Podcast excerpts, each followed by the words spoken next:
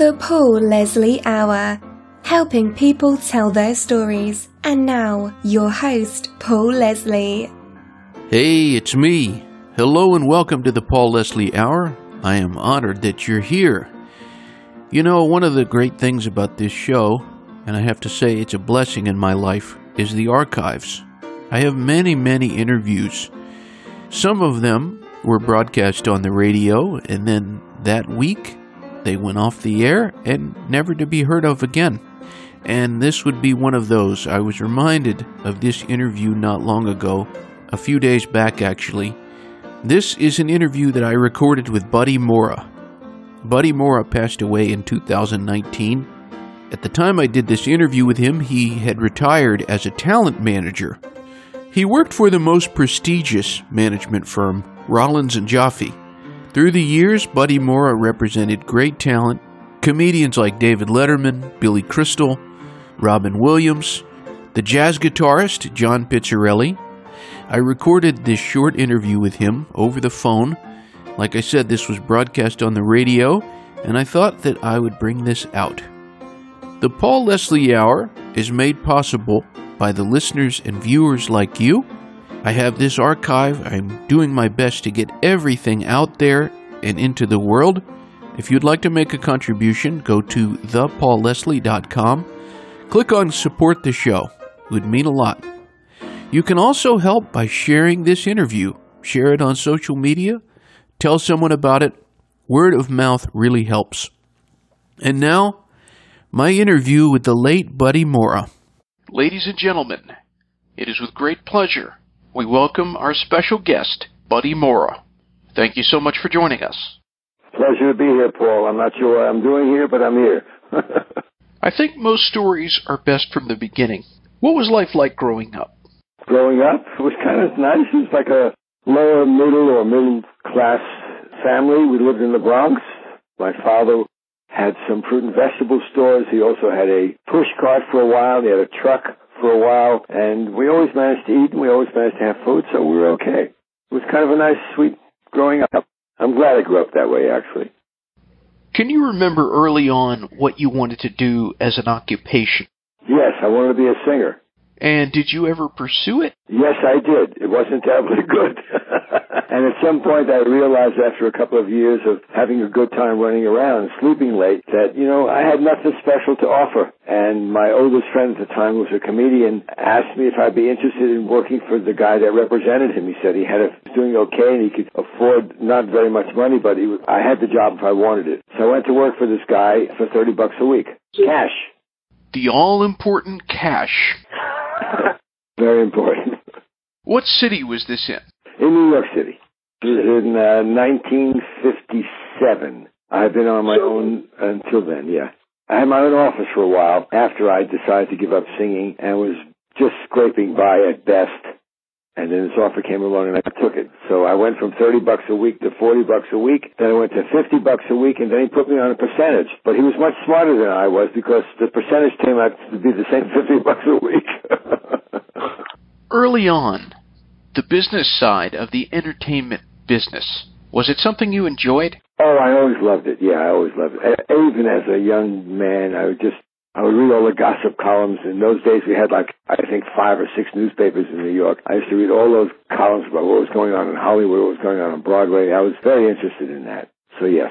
Tell us about how you started to specialize in comedians. So I had my own office oh, four, four years or so, something like that. And then I had the opportunity to join Rollins and Joffe. They offered me a job, which was at that time the most prestigious management company in the industry. They a Woody Allen, Dick Cavett, lots of really interesting people, and was an incredible organization. And I went to work for them, and that changed my whole life. They represented a lot of people, mostly comedians. They were very successful with that. So I just kind of fell into that. What are your memories of them personally? Jack Rollins and Charles Joffe. Jack Rollins, who I recently saw about a month or two back, I was in New York visiting my grandkids, and I went to see him at the hospital. He had not been well; he'd been in the hospital for a while, and we talked for a while. He was kind of semi-awake, in and out, and I said, "Jack, I just want you to know that you changed my life." And he said to me, "A lot of people have told me that," and he did, and he did change my life. I went from the bottom rung of show business, wherever that was, is way the hell down, to the top rung in one leap and learned an awful lot from them. You said that they were at the top. What was it about Charles Joffe and Jack Rollins that made that management company what it was? Without question, the most prestigious management company in the industry. Everybody wanted to be with that company. We never had a contract with anybody, which is unusual then and even now. Uh, just a handshake, and we went to work. That was it. Why do you think they were so successful? Why do you think they were so prestigious? they were smart. They were intelligent. Jack Rollins was a very smart man, an intellectual, if you will. Read a lot, could read a Woody Allen script, and just be so precise about what was wrong and what was right about it that the first time, any time that Woody Allen wrote a script, the first person that would read it would be Jack Rollins. That is also that, and the manners that they worked in, no contracts with anybody. It was a very loose relationship with the clients and a very good one, and very honest, by the way. The company policy was there was a little an embroidery that was made by somebody that was hanging in the office that said, "Don't embarrass the office." That's pretty good advice. I had one made when I was living in L.A. and, and I put the double. The, uh, I misspelled it deliberately, thinking it might be funny, but nobody ever caught on to it. Did you have any personal involvement with Woody Allen during those years? No.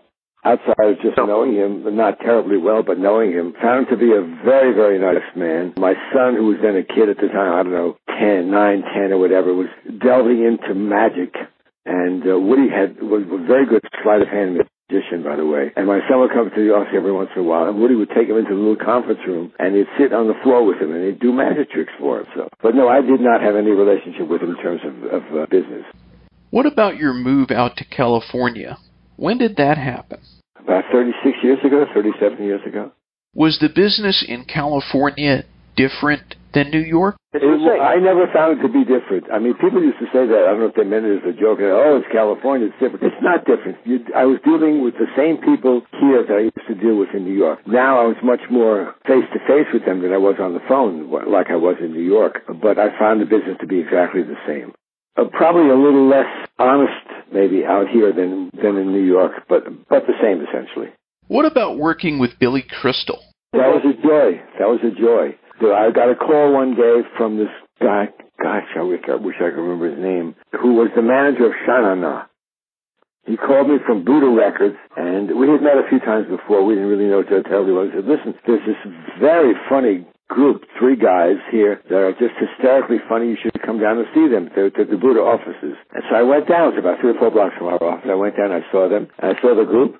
I started to work with the group, and then, oh, I don't know, maybe four or five months later or so, I broke up the group and just started to work with Billy, who we thought was had the most to offer at that point. My wife said to me, "Why are you working with him? You should work with the other guys. They're funnier." the last time, and thank goodness I didn't listen to her. I haven't listened to her since. what is Billy Crystal like to work with? I found Billy to be a terrific guy. He's one of my favorite people, one of my favorite clients. He's a very smart young man, by the way. He knows a lot of things. I found him to be very pleasant, no problems. I don't. Do we ever have an argument? We may have had maybe one argument in 30 years or whatever, where we disagreed, but that was very rare. What happens when a manager disagrees with a client? The client usually wins.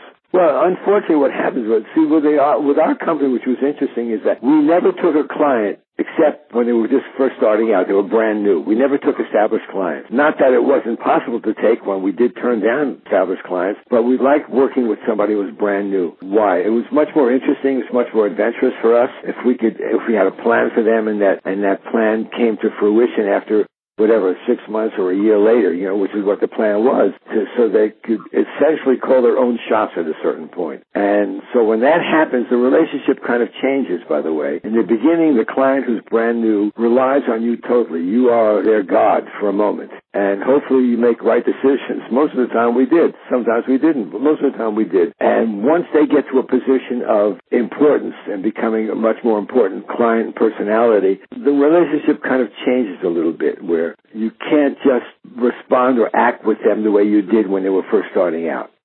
They won't accept it. It's not right, and you have to change with the times, which which took a little while to do, but we did. When you think of all the clients that you've had through the years, is it possible to pick a favorite?